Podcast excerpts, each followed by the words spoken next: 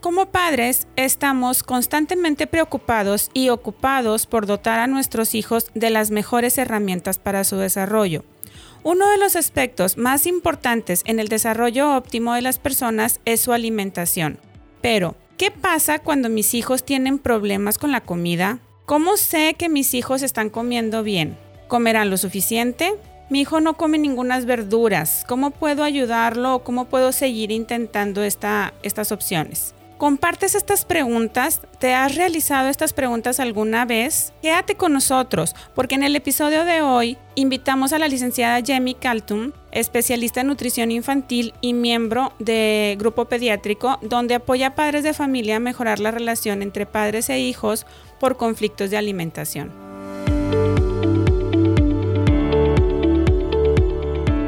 Minutos de Bienestar es un espacio creado por Interamerican School para compartir sobre educación y crianza positiva, fortalezas de carácter y temas de utilidad para padres e hijos. Acompáñanos y no te olvides de compartir este episodio con más papás. Buen día. Gracias por acompañarnos. Bienvenida, Yemi. ¿Cómo estás?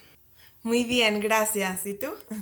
También muy bien, gracias a Dios. Le damos la bienvenida a la licenciada Jamie Caltum, quien es nutrióloga titulada por la Universidad Iberoamericana, es AADP Health and Nutrition Coach, fundadora de Healthy Future, miembro de Grupo Médico Pediátrico desde el 2012, donde apoya a padres de familia en todos los temas relacionados a la alimentación de sus hijos y familias. Imparte asesorías particulares, cursos y talleres con el objetivo de mejorar las condiciones de salud de la población infantil. Jamie, todos los papás estamos preocupados por cómo alimentamos a nuestros hijos, pero explícanos un poquito primero, yo creo que podemos partir desde qué es una buena alimentación.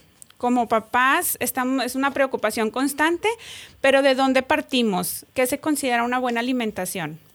Uy, eso abarca muchísimo. La realidad es que nuestros pequeñitos eh, tienen diferentes etapas, ¿no? Y aquí el punto es ir adelantándonos a la etapa en la que van a vivir nuestros niños para entender lo que su cuerpo necesita, para así estar preparados y, poder brindarles los nutrimentos que son esenciales para ese eh, desarrollo en el que están. Y no solamente la parte nutricional o alimento lo que van a comer, porque también tiene que ver con el desarrollo, como bien lo sabes, y muchas veces nuestros chiquitines de un año, dos años, no van a estar el tiempo suficiente en la mesa como, como quisiéramos. Entonces ahí juega mucho nuestra expectativa como padres de lo que yo quiero que mi hijo coma o yo quiero el tiempo que se siente a la mesa, el tipo de productos, muchas veces ni siquiera las cuestiones de motricidad, de masticación no lo logran y aquí tenemos como un choque y nos frustramos mucho. Entonces es bien importante como correlacionar la etapa que está viviendo mi hijo con lo que necesita, con los hechos que estoy viendo con el pediatra y mis expectativas como padres. Entonces es una pregunta bien, bien amplia y tenemos que ver a cada chiquitín y a cada familia en específico para poder atenderlos particularmente y ver si estamos bien y hacia dónde vamos. Exacto. Muy bien, Jamie. Y me encanta esto que dices de la frustración, porque la frustración viene de no alcanzar una expectativa, ¿no? Y las expectativas pues son propias de nosotros como papás. Este, a veces desde que nacen los niños ya tenemos como esa expectativa de cómo voy a ser, voy a ser una mamá de que le voy a dar papillas o me voy por el otro método, este, este BLW este, de que este, me encanta. Entonces, este, como que todas esas expectativas no las vamos formando, o la idea a veces también de que, bueno, vamos a comer todos juntos en familia, en la mesa, este, y esas expectativas no se van logrando porque, como tú dices, pues el desarrollo de cada niño es diferente, sus momentos, su motricidad, y entonces como papás a lo mejor es enfocarnos un poquito en ir acompañando a esos niños en ese desarrollo, no en su ritmo. Así es, yo mucho les digo, déjense sorprender por lo que nos están enseñando los niños. Ahora que estamos con el regreso a clases, muchas de mis consultas de esta semana fueron, ¿y si no se come el lunch? ¿Y si no desayuna? ¿Y qué va a pasar si llega con el lunch, no? Y como es toda esta ansiedad nuestra, y siempre estamos haciendo lo correcto, estamos haciendo lo que tenemos que hacer. Tú estás ofreciendo alimentos vamos a ver qué sucede, vamos a ver cómo nos sorprenden los niños y de ahí empezamos a solucionar. Porque si creamos estos miedos internos de que no se va a cumplir, ya llegamos también nosotras o nosotros con una actitud negativa hacia el momento. Y claro que en ese ambiente tu hijo no va a tener la disposición de comer adecuadamente porque tú ya traes una carga que le estás transmitiendo. Claro, llegamos como predispuestos a, esa parte. Sabes que también este es algo bien común con los papás que nos comparten es este un día me esforcé mucho, el primer día de clases, por ejemplo, la primera semana me esforcé mucho, le hice el sándwich de la figura que más le gusta, le puse frutita, traté de ponerle todos los este de que si proteína, grasa y todo, ¿no? Este, y me llegó con la eh, lonchera intacta. Entonces, como papás, ¿cuántas veces lo tengo que volver a intentar? ¿Cómo no pierdo como esa paciencia de seguirlo intentando, seguirle em, llevando también todos los, eh, alimentos? ¿Cómo le hacemos como papás? Ok, aquí siempre porque son nuestros hijos y estamos ahí para levantarlos y ayudarlos, apoyarlos toda la vida. Entonces hay que tener mucha, mucha paciencia y volverlo a intentar e intentarlo de otra manera. Si hoy no se comió la lonchera, nos sentamos, mi amor, ¿qué pasó? no te gustó, olió feo, no tuviste tiempo, no tuviste hambre, estuviste muy emocionado con tus amigos. La verdad es que puede haber muchísimos factores por los que no haya comido. Desde, ¿qué crees? No me dio tiempo, estuve con mis amigos, ni abrí la lonchera. O no me dio hambre, estuve eh, eh, con el desayuno fue suficiente. O mamá, no me mandaste tenedor, ¿no? Entonces, claro. hay que ver por qué no se lo comió, indagar un poquito y el mismo niño ya nos puede ir dando señales de qué es lo que necesita para el día siguiente.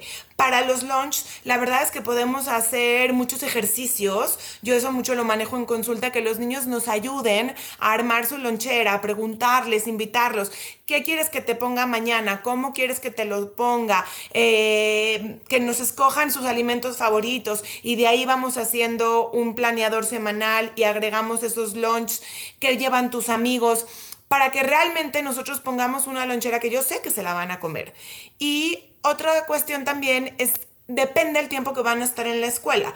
Porque si yo sé que mi chiquitina está desayunando a las ocho y media, en la escuela a lo mejor le dan lunch o regresa a las 12, a lo mejor no hay necesidad de un lunch tan grande. Simplemente con una fruta y un yogur podría ser suficiente. Ok, perfecto. Y en esta parte de, a veces también como papás mandamos una super lonchera, este, porque queremos, este, que coma mucha cantidad, ¿no? La cantidad, este, qué tan importante es, por ejemplo, hablamos niños de preescolar, este, de repente son niños que sí picaron la, comidita, pero por ejemplo se comieron poquitas uvas y luego poquito a lo mejor, este, media quesadilla, o, y también como mamá, si me llega con, con la mitad de la lonchera, está bien bien, le, igual hago estas preguntas, ¿cómo pudiera reaccionar yo, Yemi? Ok, eh, aquí te quiero dar dos puntos, ¿ok? El primero se, se llama división de responsabilidad. Y esto no nada más es para el lunch, es para todo el tiempo, que nos da mucha paz a nosotros como papás. Nosotros como papás somos responsables de tres puntos. El qué voy a ofrecer significa qué compro en el súper, qué está disponible en desayunos, lunch, comidas y cenas y, y qué va a ser dentro de mis menús. Eso lo decido yo. Puedo tomar en cuenta lo que me piden mis hijos si de vez en cuando quieren algo en específico, claro, pero yo voy a determinar si lo compro y cuándo lo voy a ofrecer. Dos, voy a determinar el horario. Nosotros en casa vamos a establecer los momentos en los que se come y los momentos en los que no se come. ¿Okay? Y aquí también podemos delimitar. Ya fue la comida. Mi hijo me está pidiendo 10 minutos después de comer un snack creo que no es momento de comer. Entonces ahí yo puedo delimitar cuándo se come y cuándo no. Y tercero es el lugar donde vas a comer. Y cada quien en casa puede estipular que se va a comer en la mesa del comedor, en el antecomedor y a lo mejor Aquí no se come en el cuarto, no se come en la tele, no se come parado. Eso nos corresponde. Entonces, ¿qué ofrezco? Lugar y horario. Los niños van a determinar si comen o no y cuánto comen y si prueban o no. Porque el único que me puede decir qué tanto apetito tiene hoy es el mismo niño. ¿Ok? Y voy al segundo punto. ¿Qué pasa? Muchas veces tenemos esta idea de quiero que se acabe el bowl de sopa, quiero que se coma las tres onzas. El pediatra me dijo que se coma una piernita de pollo. Y esto muchas veces es de libro. Lo que yo he visto en la consulta es que los niños es como si fuera un tanquecito. Y díganme si miento o no, porque yo lo veo con mis hijos. Y en consulta, hay días que los niños comen como si no hubiera mañana. Desayunaron impresionante, comieron la sopa, comieron una rachera completa, me pidieron huevo de cenar, fruta, un hambre de alimentos con calidad impresionante. O semanas en las que, mamá, quiero toronja, quiero fruta, quiero naranja, y se acaban el frutero, ¿no? Y luego llegamos a un momento que dices, estás comiendo aire. ¿Qué pasó? Ayer comiste impresionante, ¿por qué no estás comiendo? Y aquí viene mucha frustración nuestra porque es, quiero que comas como ayer, porque ayer comiste increíble. Y lo que quiero que vean es que, como si fueran un tanquecito de gasolina, estos niños que reconocen muy bien su cuerpo, hace cuenta que llenan el tanque a principio de la semana por un decir y luego pasan tres días y apenas comen. O niños también que lo veo que desayunan muy bien, comen muy bien y en la noche se van a dormir con un vaso de leche. Esto hay que ir reconociendo un poco cómo es tu niño, cómo come, para que tú ofrezcas, delimites el tiempo, delimites el lugar y te puedas quedar tranquila que lo que está comiendo es lo que realmente necesita y ya no sentirte con esta presión de quiero que te acabes tu plato. Simplemente decir, mi amor, ya te sentiste satisfecho, con eso hoy en esta comida tienes suficiente y estamos bien. Sí, sí, sí, me ha pasado totalmente. ¿Sabes también lo que, lo que me ha pasado y que de repente escucho también por otras mamás? Cuando un día ama los plátanos y se puede comer tres plátanos y al día siguiente le mandas plátano en la lonchera y no tuvo ganas de plátano. Entonces, y al siguiente día no, y luego después igual mi niña, por ejemplo, también ama las fresas y hay días este, en las que no quiere comer fresas, o sea, hay que me las regresa así intactas, ¿no? Y también yo creo que esa parte de respetarlo, ¿no? Esto que dices es muy cierto y sí pasa, como que se enamoran de un alimento y lo comen, lo comen, lo comen, lo comen y de repente un día para otro ya no quieren. Claro, si tienes un mes comiendo el mismo alimento, ya se cansaron, como a todos nos pasaría. Aquí lo único importante y la cuestión es decir, ah, ok, y lo dijiste muy bien, hoy no se te antoja, porque los niños manejan mucho el lenguaje de no me gusta ya no me gusta. Y aquí hay, hay, que aclarar mucho. No, mi amor, sí te gusta. Lo que pasa es que ahorita ya te cansaste. Vamos a probar otra fruta. Y que quede claro que ese alimento sí lo comen y lo podemos volver a ofrecer y que lo coman en un par de días, en un par de semanas, pero nunca quedarnos con la idea de ya no, ya no le gusta. Ok, perfecto. Este, oye, Yemi, ¿y qué pasa con las frutas? Bueno, las frutas es muy común, más común que los niños este, las prefieran. Eh, sin embargo, digo, hay niños que sí me ha tocado también eh, en, ocasiones que hago alguna entrevista o algo que me dicen las frutas no, no, no les gustan a mis hijos. Mi hijo es uno de ellos. Mi hijo tiene frutas así como que muy selectivas y de ahí. Pero las verduras, que también es como esa parte que preocupa mucho de que no le estoy dando tan suficientes verduras a mis hijos. Este, luego vemos también en internet, en las redes sociales, ejemplos de que, bueno, licúaselas o dárselas escondidas. Y otra parte que también recomienda de que no, no se las des escondidas, dáselas, este, que las vea y que este, preséntaselas constantemente. ¿Qué es lo que tú nos recomendarías, Yemi? Ok. Primero, la parte de esconder las verduras no me gusta nada. Porque los niños, la verdad es que no son tontos. Se van a dar cuenta si tú estás escondiendo algo ahí. Y aquí lo que corres el riesgo es de que cuando se dé cuenta, pierda el vínculo contigo y que ya no te tenga confianza y me parece mucho más importante por sobre que coma verduras tener una buena relación con los padres porque somos su figura y su figura de confianza y su vínculo. Entonces, si quiero hacer hotcakes verdes con espinaca. Mi amor, lo invitamos a la cocina que participe. Vamos a hacer unos hotcakes de Hulk verdes que tienen espinaca. Ayúdame y lo vamos a hacer. ¿Ok? Entonces, de esa manera no lo estoy escondiendo, él está participando, tenemos exposición y tenemos expectativa y voy a retomar estas. Pero entonces, por sobre todo, nunca esconder nada, simplemente decirles lo que lleva y me regreso a la parte. A él le corresponde si prueba o no. Pero antes de llegar a la mesa tengo un camino enorme por ayudarlos para que lleguen a probar. ¿Ok? Eh, necesitamos enseñar a los niños a comer frutas y verduras con el ejemplo. Si yo no me gusta, si yo no compro, si a mí me cuesta trabajo, si el niño escucha, pues va a ser muy difícil que lo coma. Entonces, primero, antes que hablar y decir mucho, tenemos que enseñar con el ejemplo. Eso. Segundo, invitarlos mucho a participar. Cometemos el grave error de presentar un alimento una vez que estamos en la mesa. Y tú ya planeaste la comida, ya fuiste, ya compraste. El momento en la mesa no es nuestro mejor momento como papás porque ya estamos estresados, también tenemos hambre.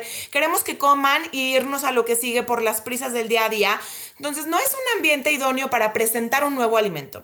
Aquí lo que sugiero es que presentemos el alimento en otro momento, en un snack, en juego, en el súper, en el mercado, que nos acompañen en la cocina, que laven, que troceen, que revuelvan. ¿Por qué? Porque quiero que participan y se expongan a los alimentos en otro momento, donde no haya la presión de lo tenemos que probar. De esa manera lo pueden oler, lo pueden tocar, pueden jugar, pueden tener un contacto diferente, para que cuando tú llegues a la mesa le puedas decir, mi amor, ¿te acuerdas que tú me ayudaste en el súper a escoger el jitomate? Con eso hizo la sopa. Mi amor, ¿te acuerdas que tú me ayudaste a trocear la ensalada? O que tú me hiciste el aderezo, lo revolviste para servirlo en la mesa. De esa manera está participando y tiene exposición. Y la otra parte es la expectativa, que también le voy a decir lo que viene. Hoy va a haber de comer eh, eh, pollito con limón. Entonces el niño ya sabe que va a haber pollo con limón y no va a llegar a la mesa pensando que va a haber pasta con albóndigas. Ahí es un cruce porque luego los niños llegan a la mesa creyendo que van a comer algo y claro que viene el berrinche porque preparé otra cosa. ¿Ok? Entonces, repito, participación, exposición y expectativa. Eso me va a ayudar a que los niños amplíen la cantidad de alimentos que comen. Hay muchísimas cosas que hacer con niños selectivos, muchísimas. Em, entonces hay que irlo trabajando, pero ese sería como mi tip más importante.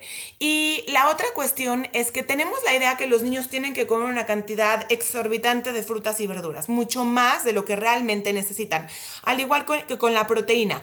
Hay que saber que una salsita de jitomate, un pollito con tomate verde, em, a lo mejor una sopita de verduras, puede contener lo que, lo que necesitan de vitaminas en el día. Entonces hay que mejor analizar cómo está creciendo mi niño, ver los hechos y ver si me hace falta algo para ahí poderlo em, ofrecer de alguna otra manera. Pero sí tenemos esta necesidad como de sobrealimentar, de creer que mi hijo no está comiendo, cuando en la mayoría de los casos comen lo que necesitan. Ok, perfecto. Sí, es que yo creo que también todo parte de la expectativa y de, la, de los juicios que a veces nos hacemos como papás, ¿no?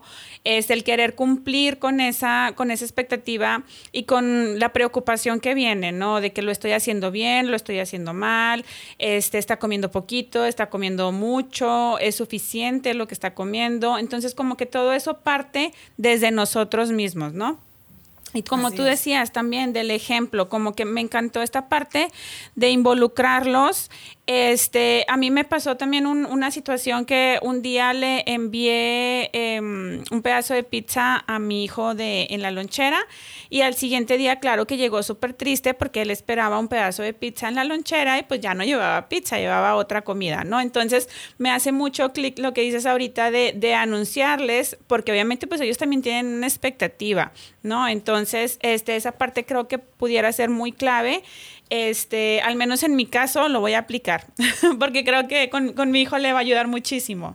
Te voy a decir dos cosas de esto. Eh, yo eh, siempre les pido que quieren que les compre a la semana. Y del súper. O sea, cuando pido súper o mercado, siempre, ¿qué quieren que les compre? Y la verdad sí intento cumplir lo que me piden. Y no siempre es un dulce. Por ejemplo, esta semana mi hijo, el chiquito, me pidió huevitos de codorniz. Está todos los días que quiere huevo con horniz. Entonces, luego me sorprenden, mi amor, ¿qué quieres esta semana? Toronja. Entonces, Claro que cuando les digo de repente también me dice, quiero un chocolate y también se lo compro. Aquí a lo que voy es, preguntemos, incluimos esos alimentos dentro de nuestra lista y yo determino cuándo se los voy a ofrecer. Pero quiero que mis niños se sientan escuchados de lo que me están diciendo, claro. sí lo va a ver. Se vale que yo le diga, ¿qué quieres de comer hoy? Y que me conteste pasta y ahí esté su pasta. Y ya es mi labor completar esa pasta con un brócoli, con un salmón y con alguna aguacate, ¿no? Pero ahí está su pasta. Entonces, sí lo escucho y sí lo puedo completar.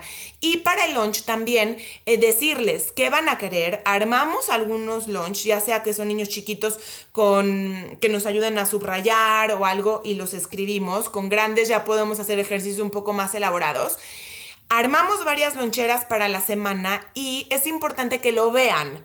Mis hijos antes de irse a dormir siempre abren su loncherita y ven lo que hay. Entonces ya al día siguiente ya no es sorpresa abrir la lonchera y decir no me quiero comer nada, sino al revés, se van a dormir emocionados de que lo que ya saben que se van a comer al día siguiente.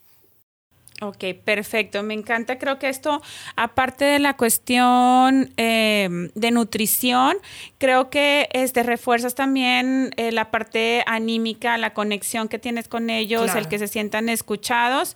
Y creo que esa parte también, como decías hace un momento, es este, muy importante tenerlo consciente, ¿no? No dejar de lado toda la parte emotiva.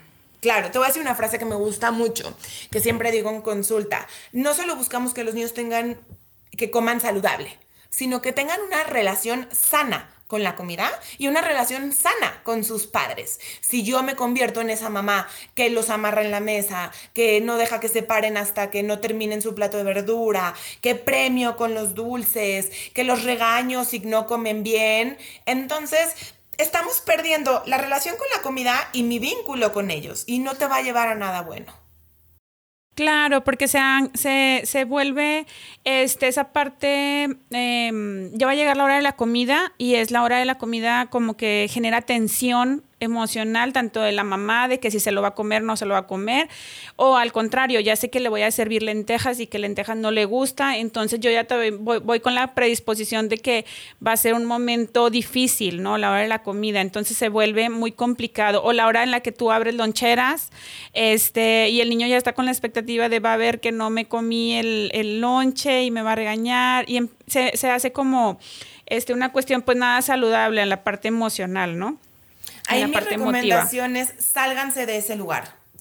Busquen la manera de no continuar ahí. Si necesitan ayuda, estoy aquí para apoyarlos, me pueden buscar, pero sí hay que salir de ese círculo vicioso en el que muchas veces ya estamos, que es mucho más fácil decírselos. Yo sé, yo estoy sentada aquí diciéndoselos, pero para que las cosas funcionen diferente, tenemos que actuar diferente. Y si eso ya no me está funcionando, hay que buscar la manera de salirnos de ahí. Perfecto, muchísimas gracias. Oye, este, y si ya de plano, a mí me ha tocado, digo, yo hago las entrevistas a veces con los papás y sí me ha tocado a veces, tengo la, dentro de la entrevista pregunto, este, cómo es la alimentación de tu hijo, este, como para, para indagar un poquito sobre esa parte, ¿no? Pero sí a veces me sorprendo porque si llegan papás y me dicen, ¿sabes qué? Mi hijo come quesadillas, este, no sé, salchichas y, no sé, me ha tocado como extremo algunos niños que sí son demasiado selectivos y que a lo mejor digamos entre 5 o 7 este, em, alimentos este, y los papás tratan de moverse dentro de esos cinco alimentos o siete alimentos, este, porque se les es muy complicado ofrecer nuevos o que los acepten por las texturas, no sé, por diferentes causas. ¿Ahí qué nos recomiendas? ¿Ya es necesario acercarnos este, con un especialista o, qué nos recomiendas, Jamie? El tema de niños piquis eh, o melindrosos para comer es un tema inmenso. Hay muchísimos factores que podrían ser por los que no está comiendo, que van desde factores motrices, que no pueden eh, masticar, que no tienen una correcta como eh, motilidad en la boca, la lengua, alguna enfermedad que hayan tenido, algún dolor y eso se quedó como grabado y ya no pueden comer, alguna cuestión psicológica o a lo mejor ya es mucho estrés y nervio, cuestiones psicológicas. En la pandemia me agravó muchísimo los casos de niños melindrosos. Entonces sí he tenido muchos niños con muchas cuestiones que durante estos dos años fue la única manera de los niños tuvieran control de algo porque perdieron muchas cosas. Y la verdad en estos momentos tan complicados nosotros como papás cedimos. Entonces, no digo que estuvo mal, pero en su momento fue lo que ayudó a que el niño quisiera comer nuggets y quesadilla todos los días, que se lo coma, porque no íbamos a luchar, ¿no? Entonces, sí hemos visto, bueno, he visto muchos como rezagos acerca de esto. Y aquí lo que sugiero sí es como determinar con pediatra, nutrióloga o especialista qué es lo que está pasando para movernos a partir de ahí y atender el problema. Yo tengo una asesoría específica donde hablo con los papás para ir indagando qué pasó y damos muchos tips sobre este tema que nos pueden ayudar a que nuestro niño empiece a comer eh, una variedad un poquito mayor de alimentos. Estos niños o sea, cuando requieren ya una asesoría, como decías, eh, son que comen alimentos muy repetitivos, que no tienen más de 10, 20 alimentos. Es muy difícil que coman alimentos nuevos. Es muy difícil salir a comer a un restaurante o a casa de amigos. Eh, la comida se, se vuelve un tema. Eh, siempre hay que estar pensando qué va a comer y si no va a comer. estamos como muy preocupados por su alimentación. Hay muchos berrinches a la hora de la mesa. Son niños que a lo mejor se tardan mucho en comer o no quieren sentarse a comer a la mesa. Eso también podría ser. Y ya casos más extremos, si vemos que su crecimiento no está bien, que se nos están estancando, que perdieron peso o que ganaron peso eh, como descontroladamente por no comer alimentos saludables, porque normalmente se van más como a junk food como alimentos chatarra o alimentos que pueden tomar con las manos, tipo yogur, salchicha, galletas, barritas. Son niños que comen como más este tipo de alimentos industriales, industrializados, que alimentos naturales. Entonces, sí habría que atender cada caso. Hay muchísimas cosas que podríamos hacer para ayudarlos. Perfecto, sí, sí me queda claro. Yo creo que a veces no sabemos todo lo que impacta este por ejemplo, de la, de la motricidad, hay niños que de repente no saben cómo expresarte que no les gusta la textura del alimento y pudiera ser a lo mejor algo sensitivo, este, que no estamos atacando de la manera correcta, ¿no? Entonces ahí sí, este papá, si estás este, pasando por una situación así, pues sí lo más recomendable es empezar a buscar, como dices, este, nutriólogos, especialistas, pediatras, este, que eh, podamos acompañar a nuestro niño de la mejor manera y que no se vuelva como una lucha, ¿no? De poderes ahí entre los dos. Aquí me gustaría decirles que no es que tu hijo no quiere comer muchas veces estos pequeñitos no pueden comer. Y si empezamos a verlo de esta manera, nos vamos a quedar mucho más tranquilos nosotros como papás, porque vamos a buscar la manera de ayudarlos. Y aquí hago la comparación. Cuando tu hijo tiene fiebre, lo llevas al pediatra para ver qué pasó, por qué está teniendo. No quiere decir que tu hijo se enfermó y te está molestando a ti. No, y si nosotros vemos la comida como, de verdad no puede comer, tiene un tema, vamos a ayudarlo, vamos a buscar ayuda y de esa manera lo sacamos adelante, porque es nuestra labor como padres buscar las herramientas para darle a mi niño y sacarlo adelante. Entonces, pero con la comida entramos en conflicto. No quiere comer mi comida, él me está chantajeando, este, no se quiere comer, eh, claro que no eh, tiene hambre, pero en, todas estas cuestiones que ya las conocemos, no se los tengo que venir a decir, pero seamos más amables, más empáticos con ellos y pensemos que a lo mejor es algo que tengo que tratar, que lo tengo que apoyar y que no mi hijo me está molestando.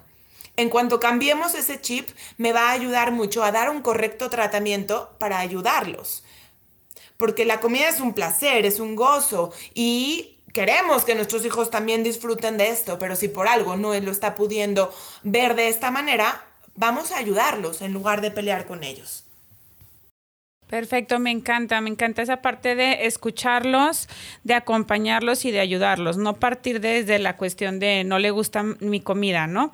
Y es que también eh, siempre se va, va muy de la mano la parte de la alimentación y la parte emocional, ¿no? La parte emocional, como mamás o como papás, somos proveedores de, de alimento, ¿no? Entonces, este, me acuerdo mucho que en una ocasión tuve una oportunidad de este de ver el impacto que tenía. Una mami me platicaba que ella le hacía no sé tipo este brownies o era algo de postre no y que el niño no se lo comía pero cuando iba con la abuelita ese se le comía todo lo que la abuelita le daba no entonces también entra como esa esa parte emotiva de la mamá de lo que yo le preparo no le gusta, pero eso sí se lo come cuando se lo prepara alguien más. Entonces, ¿cómo, cómo vamos viendo toda la parte emotiva este, que está involucrada en, la alimentación, emotiva propia de nosotros como papás y de los niños, ¿no? Esto justo es lo que platicaba hace rato, es salte del lugar en el que estás. Y esto me pasa mucho que los niños con temas comen mucho mejor con papá o con Anita o en la escuela o con la abuela. Justo porque porque ya tenemos el conflicto con mamá. Y con mamá digo, ya lo sabemos, ¿no? Muchas veces los niños nos tienen tanta confianza que son con los que con las que peores se portan con mamá. Exacto. Y cuando llegan a casa de la abuela, que es un ambiente más relajado, apapachadora, está ahí, los acompaña, platica con ellos, o papá, muchas veces están eh, más conectados y comen en un ambiente más relajado. Entonces me regreso, sálganse del lugar en el que están, porque también nuestra cuestión emocional va a influir en que tu hijo no coma. Exacto. Sí, perfecto. Pues yo creo que, que lo primero es darnos cuenta. Yo creo que este podcast también nos va a ayudar muchísimo a identificar todas esas situaciones este, que a lo mejor estamos haciendo de manera ya inconsciente, porque así es el día a día, porque así tengo yo mi aprendizaje, ¿no? Así fue mi mamá conmigo, por ejemplo. Este, Entonces, pues yo trato de, de, recrear esa parte, ¿no? O siempre me han estado diciendo es que los niños deben de comer este, suficiente, come muy poquito. Entonces yo actúo ante todo el aprendizaje que ya tengo. Entonces creo que este podcast nos puede ayudar muchísimo a darnos cuenta de dónde estamos este, y a tomar acciones este, saludables este, de alimentación y también acciones saludables para cuidar esa relación, ¿verdad? Claro. Me gustaría dar algunos puntos para cuando buscar un especialista en nutrición. Claro. ¿Quieres que lo hagamos? Ok. Sí, sí, sí. Primero, es, si te la estás pasando mal, no importa cuál sea el problema, busca ayuda. Porque no me gustaría lo mismo que tu relación o con sus hijos o con la comida se vea afectada, porque estamos formando las bases de lo que va a ser eh, una alimentación por el resto de sus vidas y las bases de un vínculo con tu hijo. Entonces, ante cualquier situación que ya no estés a gusto, busca ayuda, no te esperes a tener un problema. Yo siempre digo que hay que prevenir antes de ya tener un problema mayor que se salga de nuestras manos. Cuando estoy viendo que mi hijo está cambiando de etapa y no sé qué está pasando, ejemplo, cuando empiezan a comer, cuando cumplen el año, cuando son toddlers, cuando entran a la escuela, esos serían puntos claves para buscar ayuda y ver qué me espera ahorita antes de enfrentarme a un niño inquieto que no se quiere sentar a la mesa o a una lonchera. Eso sería. Em, también me gusta hablar de en estos momentos donde los niños a lo mejor dejaron de comer o dejaron de comer algún grupo de alimentos o algo necesitan. Si veo que mi hijo no está creciendo o el pediatra me comenta que algo no va sobre su gráfica, podría ser que den brincos hacia arriba o hacia abajo, ya sea que ganen de peso muy rápido o que pierda peso o no gane talla. También sería algo para buscar ayuda si tenemos alguna deficiencia, sacamos algún estudio y veo que mi hijo tiene deficiencia de hierro, lo veo que se le está cayendo el pelo, lo veo pálido, lo veo sin energía, o veo algo como que no me está latiendo, también podríamos buscar ayuda. Y si dejó de comer grupos grandes de alimentos, por ejemplo, ya no come verduras, ya no come frutas o ya no le gustan las proteínas, también sería alguna cuestión para buscar ayuda esos puntos. Bueno, a grandes rasgos sería esto. Claro. Perfecto, muchísimas gracias, Jamie. Yo creo que esto nos da un poquito como de guía, este, de saber de dónde partimos y hasta dónde queremos llegar, este, y de qué hacer como en el, en el trayecto, ¿no? Este, a veces nos sentimos muy perdidos porque no sabemos, este, cuándo ya es momento de pedir ayuda. Y creo que eh, toda esta información que nos has brindado nos da, nos orienta en este, como tú dices, momentos, este, sucesos que hayan este, pasado eh, y cuándo y con quién pedir ayuda. ¿sí? Creo que esto nos va a ser una guía muy importante para nuestras, nuestros papás. Este, me ha encantado platicar contigo. Creo que ha sido una plática este, bastante enriquecedora este, me gustaría que mis papás tuvieran la oportunidad de este, contactarte, este, cómo estás en tus redes sociales, cómo te pueden este, encontrar. Platícanos un poquito de esto. Claro que sí. Estoy como Healthy Future, de futuro saludable, por un futuro saludable para nuestros niños. Jamie Kaltum. Me pueden encontrar en Instagram, Facebook, en las redes sociales y también en la Ciudad de México presencial en Grupo Médico Pediátrico, ya sea en Prado Sur o en el Hospital Ángeles de Interlomas. Y también puedo dar consulta online en la República o en cualquier parte del mundo con muchísimo gusto. Simplemente búsquenme ahí por redes sociales. Si quieres podemos compartir mi, mi celular o mi mail. También podría ser. Sí, sí, sí, como tú gustes, claro. Eh, te paso los datos y luego lo, lo compartimos. ¿o? Claro, claro. Si quieres lo, lo podemos este, agregar ahí en, en, la descripción y lo podemos ahí compartir para que los papás puedan este, contactarte.